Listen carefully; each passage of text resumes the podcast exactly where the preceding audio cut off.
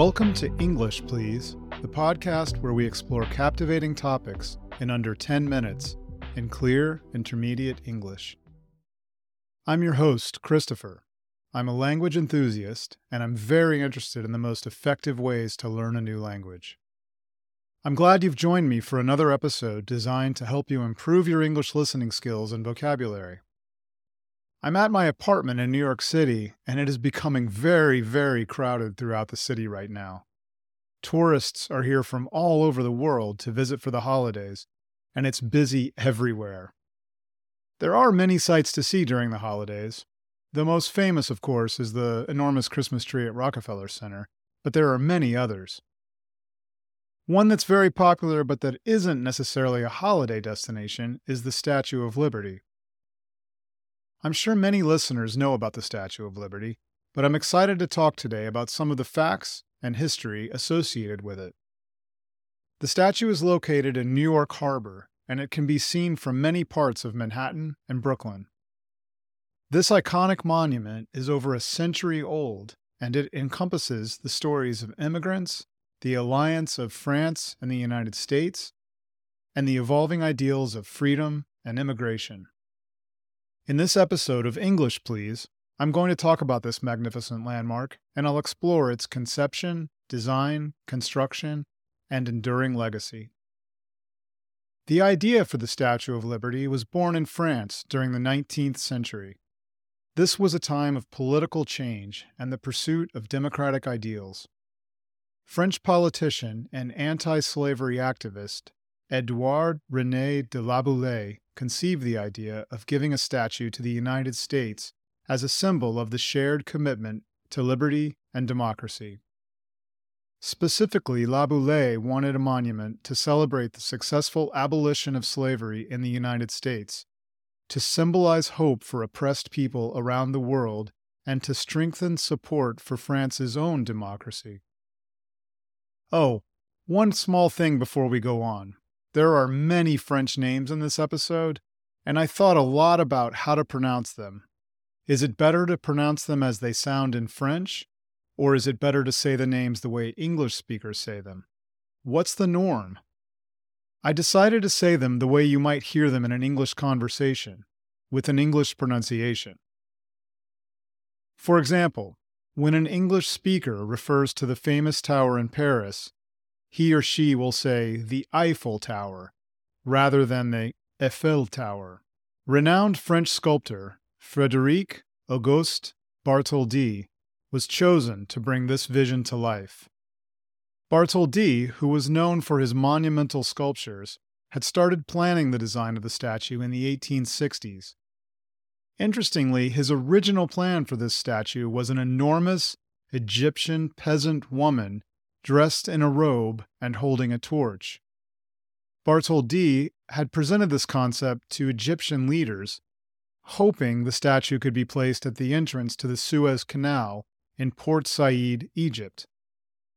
His idea was rejected because of the costs, but this basic design was modified and later became the statue we see today. In order to engineer the intricate structure of the statue, Bartholdi worked with the French structural engineer Gustave Eiffel, famous for his work on the Eiffel Tower in Paris. The expertise of Gustave Eiffel in working with iron and in structural engineering played a crucial role in the design and construction of the statue. The decision to use iron as the primary material allowed for the creation of intricate details while ensuring the stability of the statue. The construction of the Statue of Liberty began in 1875, and Bartholdi oversaw the process. The statue was constructed in pieces. The copper skin was assembled over a framework of iron supports designed by Eiffel. In 1885, after the completion of the statue in France, it was disassembled and shipped to the United States in more than 200 boxes aboard a French ship. The Statue of Liberty arrived in New York Harbor on June 17, 1885, and it was a highly anticipated and exciting event. There was a grand parade in Manhattan, and thousands of spectators gathered to catch a glimpse of the iconic symbol of liberty as it was transported to its final destination on Bedloe Island.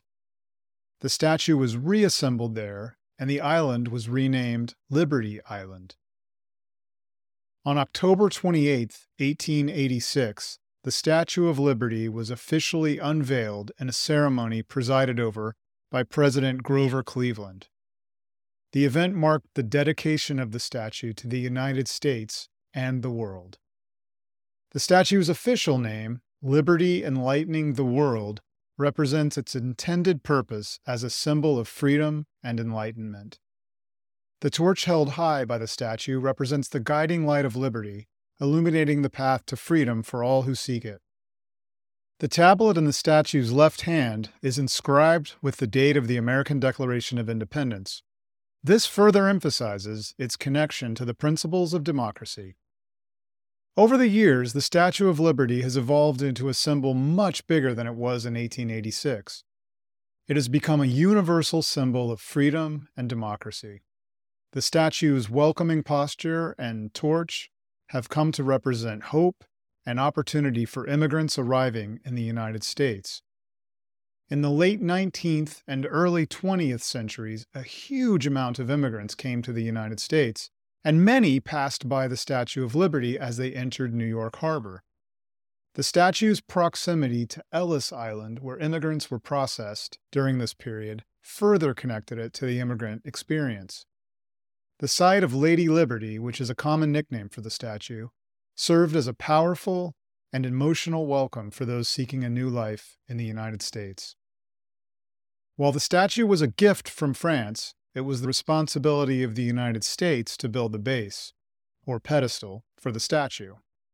A poem by Emma Lazarus was inscribed on this pedestal with a well known line that says, Give me your tired, your poor, your huddled masses yearning to breathe free.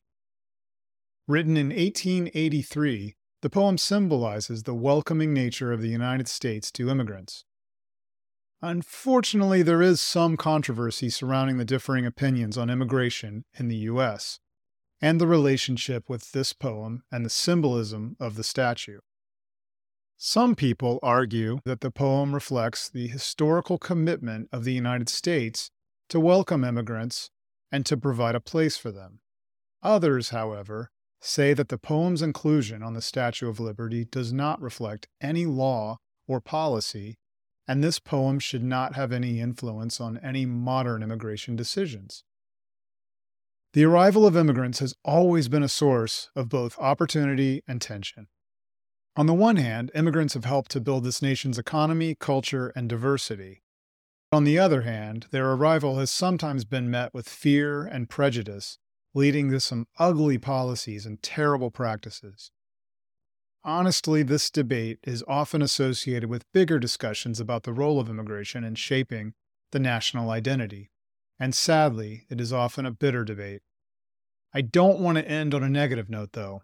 The Statue of Liberty has become an integral part of American culture, featured in numerous books, films, and works of art. Its silhouette is instantly recognizable around the world, and replicas of the statue can be found in many countries, including France, Japan, and Brazil. This serves as a testament to the universal appeal of its message. The United States continues to be a nation of immigrants. And incidentally, my own family members passed the Statue of Liberty when they came to the United States more than a century ago. That brings this episode to an end. Some of the concepts here were a little complicated, but if you understood most of what I said, you're doing great. Don't forget, as always, there's a transcript available to check your understanding, and you can find the link in the episode notes.